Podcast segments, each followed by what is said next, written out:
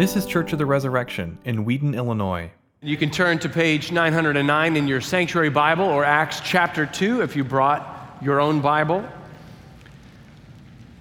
Some of Jesus' favorite ways to describe and images and symbols and stories that he used to talk about the reality of heaven and heaven coming to earth were images borrowed from agriculture.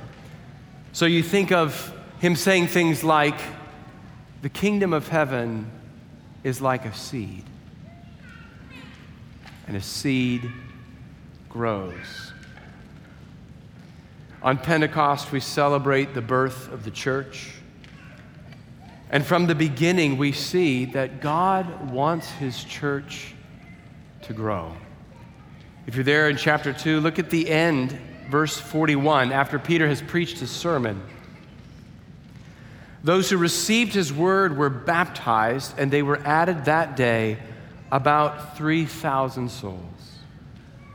So after the portion that we heard read, Peter continues his sermon. He makes a call, and 3,000 people respond to believe and to be baptized. And so this is so obvious that we might miss it, but one of the lessons of Pentecost is that God wanted his kingdom to grow and to increase, and that is still true today. God wants his kingdom to grow, to expand, to increase. At the ascension, Jesus said, the Holy Spirit will be poured out upon you. The Holy Spirit brings life, and living things grow. It's also good for us to remember that the word translated spirit can also be translated breath and wind. And so when we look now at the beginning of chapter 2, there is a mighty rushing wind. So it says on the day of Pentecost, they were all together in one place, and suddenly there came from heaven a sound like a mighty rushing wind, and it filled the entire house in which they were sitting. There in that same upper room where they'd had the Lord's Supper just a couple months prior. So this mighty rushing wind, it might be like a microburst, if you ever were caught in a microburst.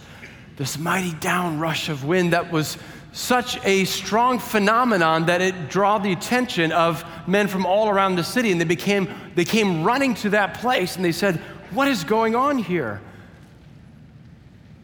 But that mighty wind, where did it come from? It started as a breath. On the day of resurrection, when Jesus' body was still in the tomb, dead, at some point in those early hours of that first day of the week, the Father breathed life into his Son, and he came alive again, never to die. Just as in the very beginning, God made Adam from the dirt and then breathed life into him and he became a living being. So too, Jesus received the breath of everlasting life. He came alive again, never to die again. And then that same night, he appeared to his disciples, to the 11. And the breath that he received, he shared. That resurrection life he received, he shared, and it says, he breathed on them and said, receive the Holy Spirit. Now, if I had more time, I'd tell you all about the festival of first fruits, which is a Jewish festival, and how that happens right after the Sabbath, after Passover. Or actually, no, it happens right after the first harvest of grain. And then Leviticus says 7 weeks later, after that offering of first grain, then when the full harvest comes in, because Pentecost is a harvest festival, when that happens, celebrate the Feast of Pentecost. So here we have Jesus receiving the first fruits of his own life, sharing that with that disciples on that day, and then exactly 7 weeks later, the breath he receives and the breath he shares becomes a mighty rushing wind of resurrection life and the power of the Holy Spirit upon those 120 who were gathered there in the upper room. The wind, the breath becomes a wind. It's growing, it's expanding in power and in the number of people it's touching. What was a breath is now a mighty rushing wind, so powerful it's drawing the attention of people around the city. Amazing. I would have liked to have seen that. The Bible also says there was fire. and that the fire together with the wind was the sign to the disciples that the Holy Spirit indeed had been poured out, he had been given, he is here. And you wonder, what did it look like? The flames above their heads, how big were they? How long did they stay there? Did they last only as long as the wind was blowing? It was wind and flame, like when you blow into the coal at a campfire and all of a sudden the flame shoots out big and then you take away your breath and the flame dies down? We don't know. We can wonder. I would have liked to have seen it. But why fire? Wind, we understand, because it's synonymous with the Holy Spirit. Why fire?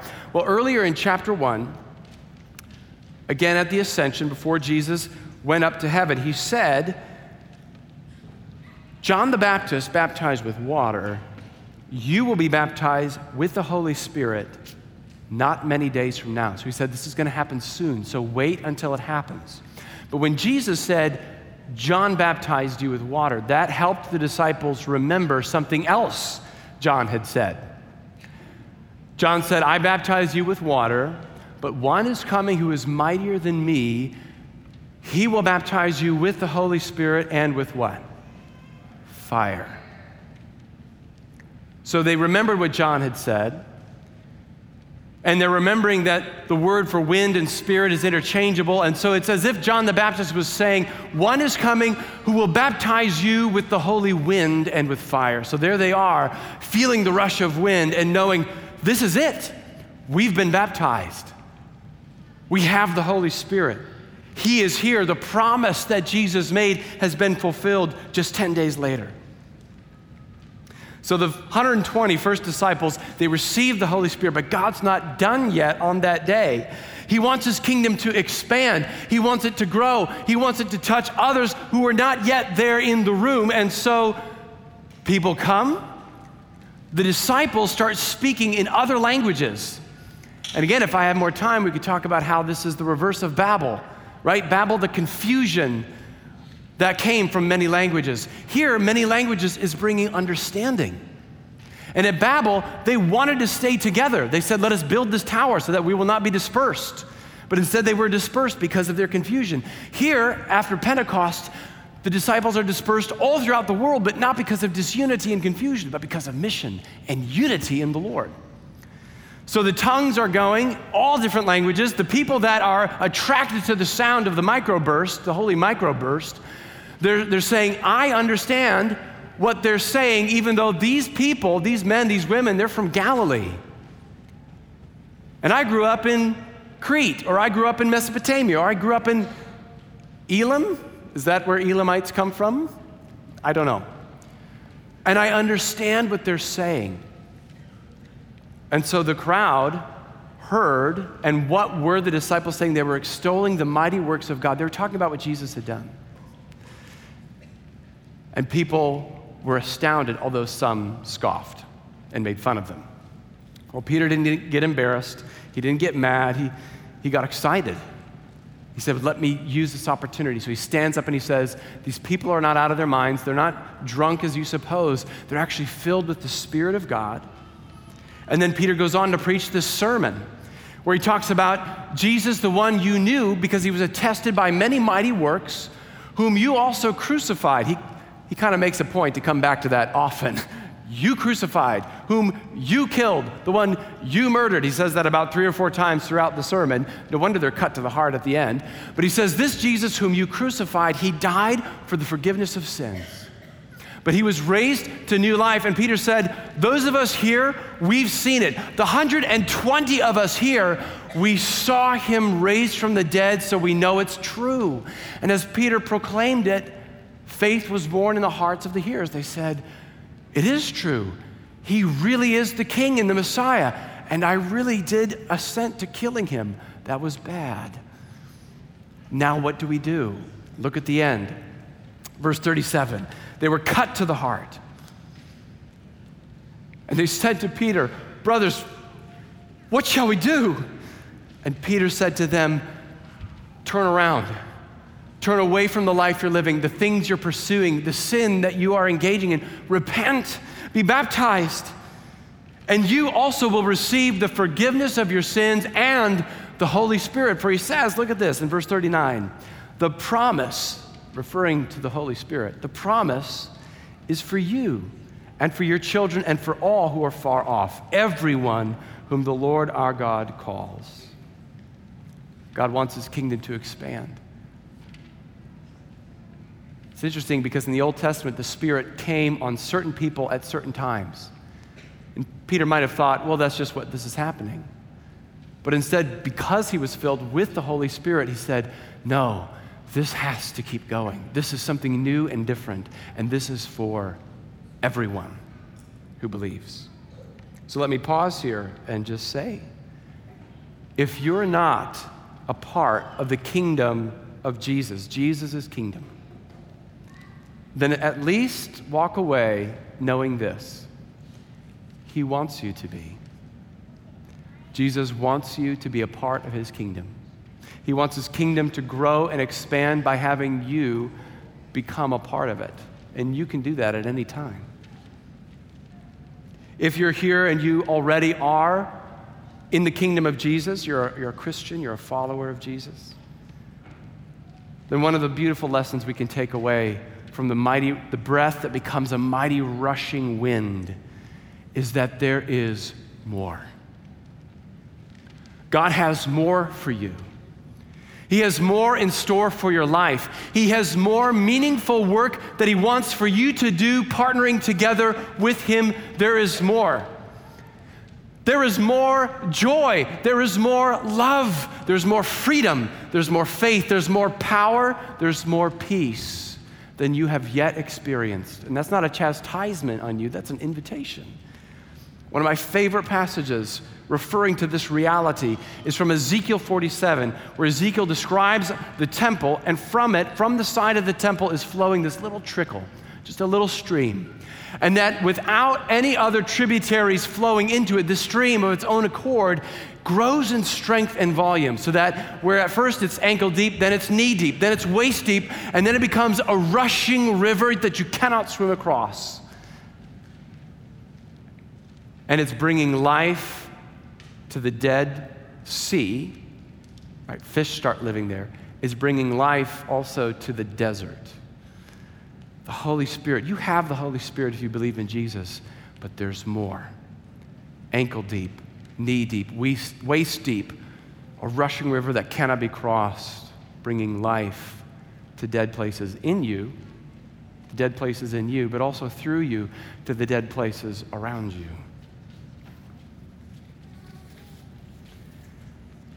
As we look again at our passage, we see God's invitation. It's expanding. It desires more. It wants all and everyone. Listen just to the number of times over and over again. It's like a barrage where we hear the words all, each, everyone. Okay, verse 1, they're all together in the upper room. Verse 3, tongues of fire alight on each one and everyone there. Verse 4, they're all filled, all the disciples, and they're all prophesying. And then when Peter begins his sermon and he's quoting from the prophet Joel, he says, in the last days I will pour out my spirit on all flesh, sons and daughters, young and old, master and servants, men and women. Everyone who calls on the name of the Lord shall be saved. And again, what we already read, but the end of his sermon, he says, repent, be baptized, every one of you, for the forgiveness of sins, and you will receive the Holy Spirit. This promise is for you and for your children and for all who are far off, everyone whom the Lord our God calls to himself. Wow. All, each, everyone, all, each, all the time, throughout that whole passage. Do you hear it? God's heart to expand his kingdom. God's kingdom is for everyone, for each, for all. Now, in our culture, there is a value, a word that you've probably heard, and just sit tight with me, okay? this is not gonna get as bad as you are fearing, but let's talk about inclusivity for a while, because that is something our culture deeply cares about.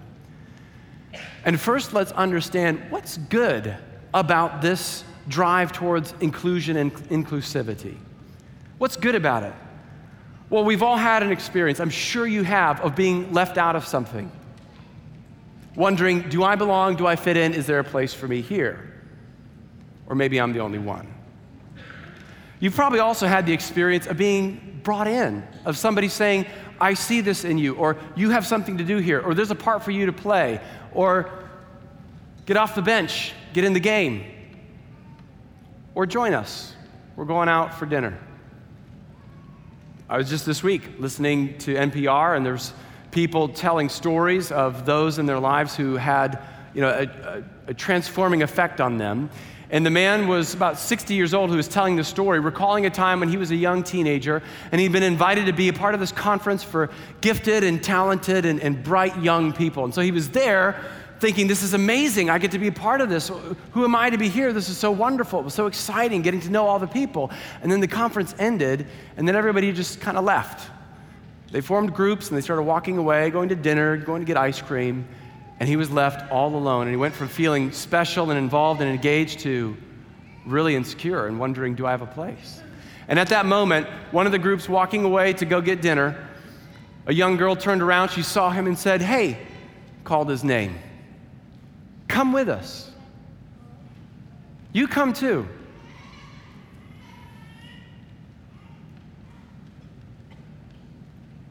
And he said, after that, I wanted to find ways to do what she did for me, to do that for other people for the rest of my life. So he became a psychologist because he felt that was one way that he could help others understand belonging and acceptance. So I know we get nervous, we have our hesitations about inclusivity, because yes, there are ways that it's being used to persecute Christians in the workplace. That idea is being used at every stratum of society to persecute Christians. You will be persecuted because of inclusivity. But what I'd like for us to do is understand that at the heart of this is a primal, fundamental need that we all get. And if we can get that and bless that, and then begin to understand, okay, but what is not right about how the world is using this term, then we'll be better equipped.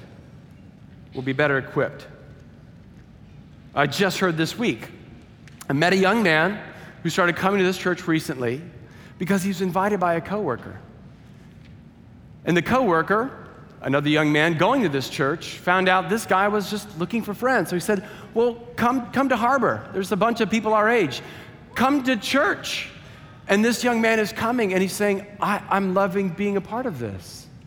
It's clear that he's still working out what he thinks and believes about everything, but he's here because somebody said, you too, come, be a part. It's beautiful.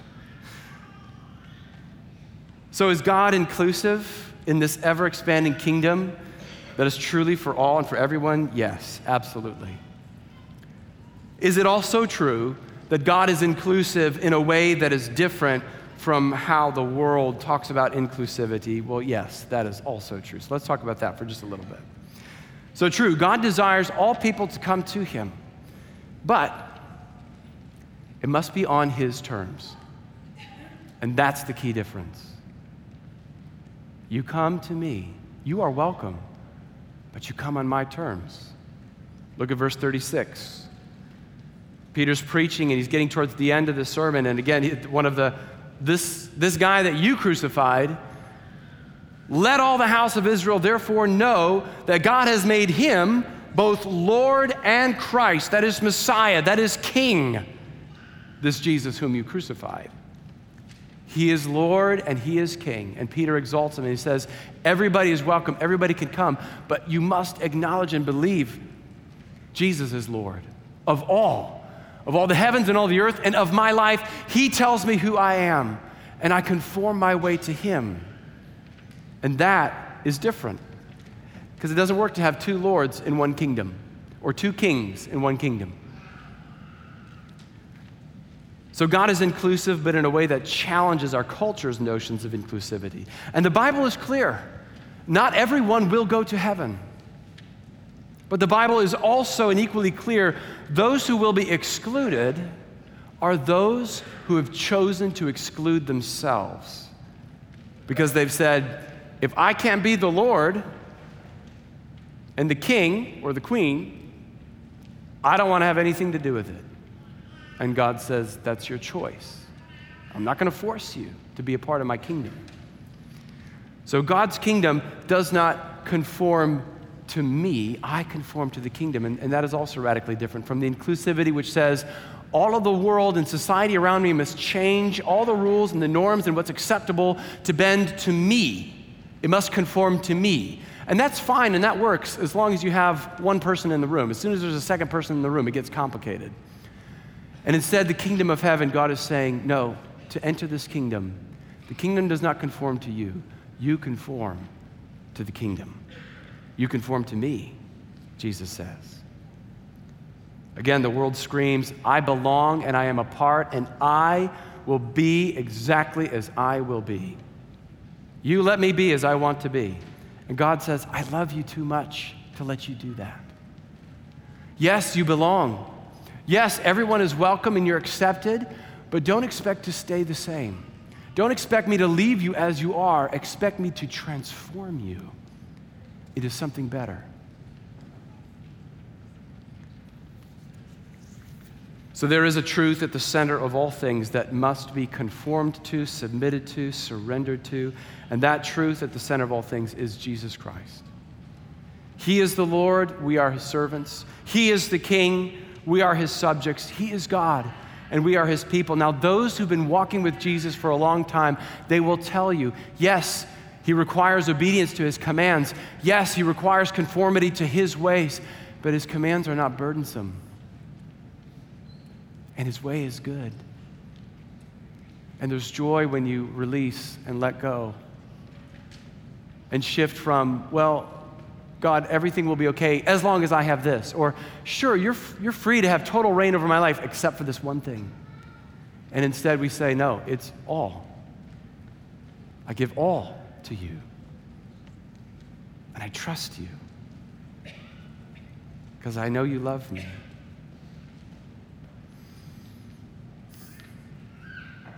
So as I conclude, let me speak to those of you, there may not be many, but those of you in this room who are not yet a part of the kingdom of Jesus. You've not yet said, yes, on your terms, I want to belong to you. You get to call the shots. You've not said that yet. Understand, again, Jesus wants to expand his kingdom. He wants it to grow, and he wants that to happen by having you become a part of it. Jesus wants you to be a part of his kingdom.